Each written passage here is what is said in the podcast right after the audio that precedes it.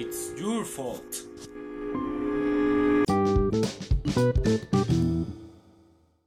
Oh, yeah, that was a little aggressive. But before moving on, let's see what were the main points in the last episode.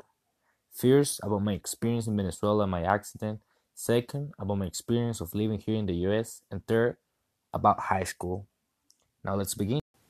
When I started 12th grade, I was happy and excited.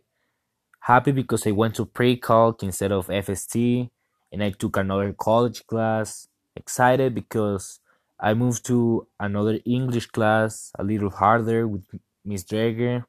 And also, it was my last year. I got to enjoy that.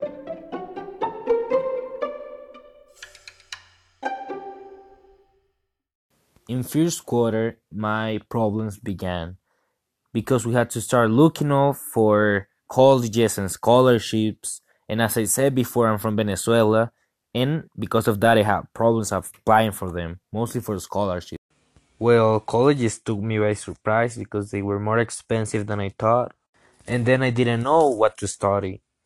I decided to be a chemical engineer because I'm good at math and at chemistry, but it was a bad decision because only three colleges in Colorado give that career CU Boulder, CSU, and School of Mines, which I got accepted to two of them, but they are so expensive.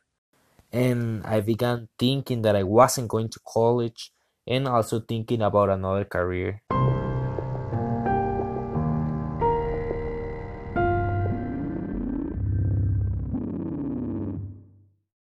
I'm not the type of person who gives up, but this situation got me bad, and I wanted to. But the only thing that kept me going was my family. My family from here, my parents that worked so hard for me to get these opportunities, and my family in Venezuela.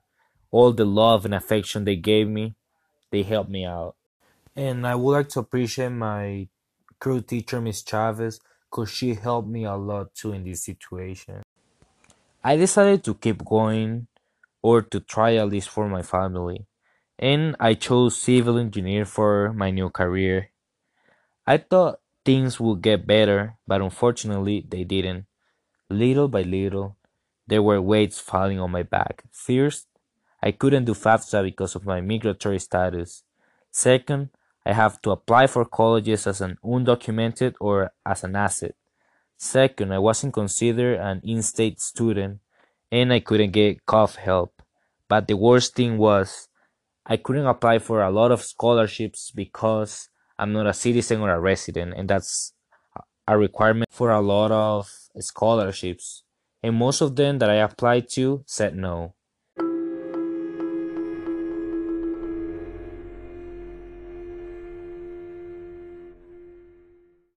So this is Miss Chavez, my crew teacher. Uh, she went with me through all of these problems, and I want her to answer some questions. How do you feel? How do you think you felt when you discovered that you couldn't do FAFSA or apply for scholarships? To be honest, my first impression was you're like it was kind of a denial. I feel that was one of the the impressions that I got. I was like, he's just in denial. He doesn't want to accept the fact that this is happening. But I think that it was a whole um, battle in your head. Um, for number three, did you change after finding out about that? Um, I don't think you completely. Um, so I definitely think that you your mentality might have changed in the sense of like what's available for me and is there anything available for me so i think that that that that thing that i said as denial was just like your way of trying to figure out how why is this happening how is this gonna work for me um and so for number four do you do i think that you wanted to give up or um if it, I didn't think you wanted to give up. Um, I never thought of you as giving up. Never. Um, I knew that we could find ways for you to make sure that you got the the aid that you needed. I just want to let you know that I never thought that you would give up. I know that at first it might have been hard for me to see that the that denial or like what I thought it was denial. Um, because I was like, Raul is a go getter. Like, you're gonna go get it. And it just took a little bit of time, I think, for you to figure out that it's like, I still have a chance.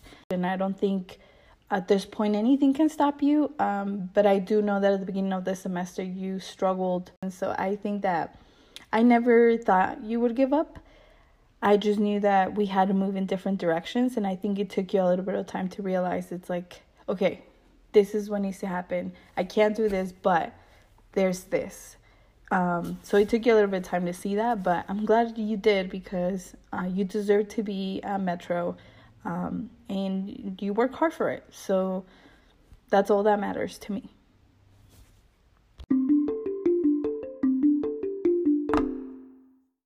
So, with this situation happening to me, I was blaming everything and everybody uh, my English, my colleges, the car. But one day I found my real shadow, my enemy. It was when I saw myself at a mirror and I told myself, it's your fault because it is my fault with my migratory status as a psychic. It's harder for me to succeed because of my migratory status, but it's just there, just like a partner, because in the end it's my fault. I'm the one who controls the body and takes decisions. And disappointment is normally my weapon, but this time it went the other side. So I try every day to do my work, not procrastinate, enjoy my family and friends, and work harder to get where I want to be. And last, for your information, my journey is not finished yet. The shadow is there yet, but I'm trying every day to work harder and let me tell you, if before the coma somebody would have told me this, it would be hard for me to believe it. But I'm right here. And I'm not proud of the person I am today, but as said before, I work hard every day to become the person I want to be. And if it wasn't for my family, the family I have here and the one in Venezuela, I don't know what would have been of me. And one thing is for sure, one day I will go to Venezuela, I will visit my city, my house, see my friends, my family, but I can't do that until this journey is done and until I'm really proud of me and of what I've done and become. So, yeah, the end. This was English versus me.